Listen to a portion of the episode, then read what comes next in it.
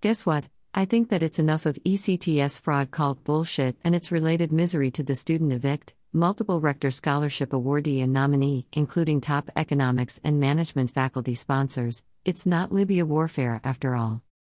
I don't believe that this so called culprit is able in general to constitute the supply to the missing demand in this case. Maybe it's called country management instead of simple microeconomics entity, the startup scale enterprise, meaning that there are no more than five employees employed? Socially disabled individuals zone. Dash.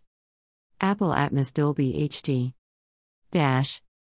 Social engineering, capital bailout. Dash. Sustainable web development.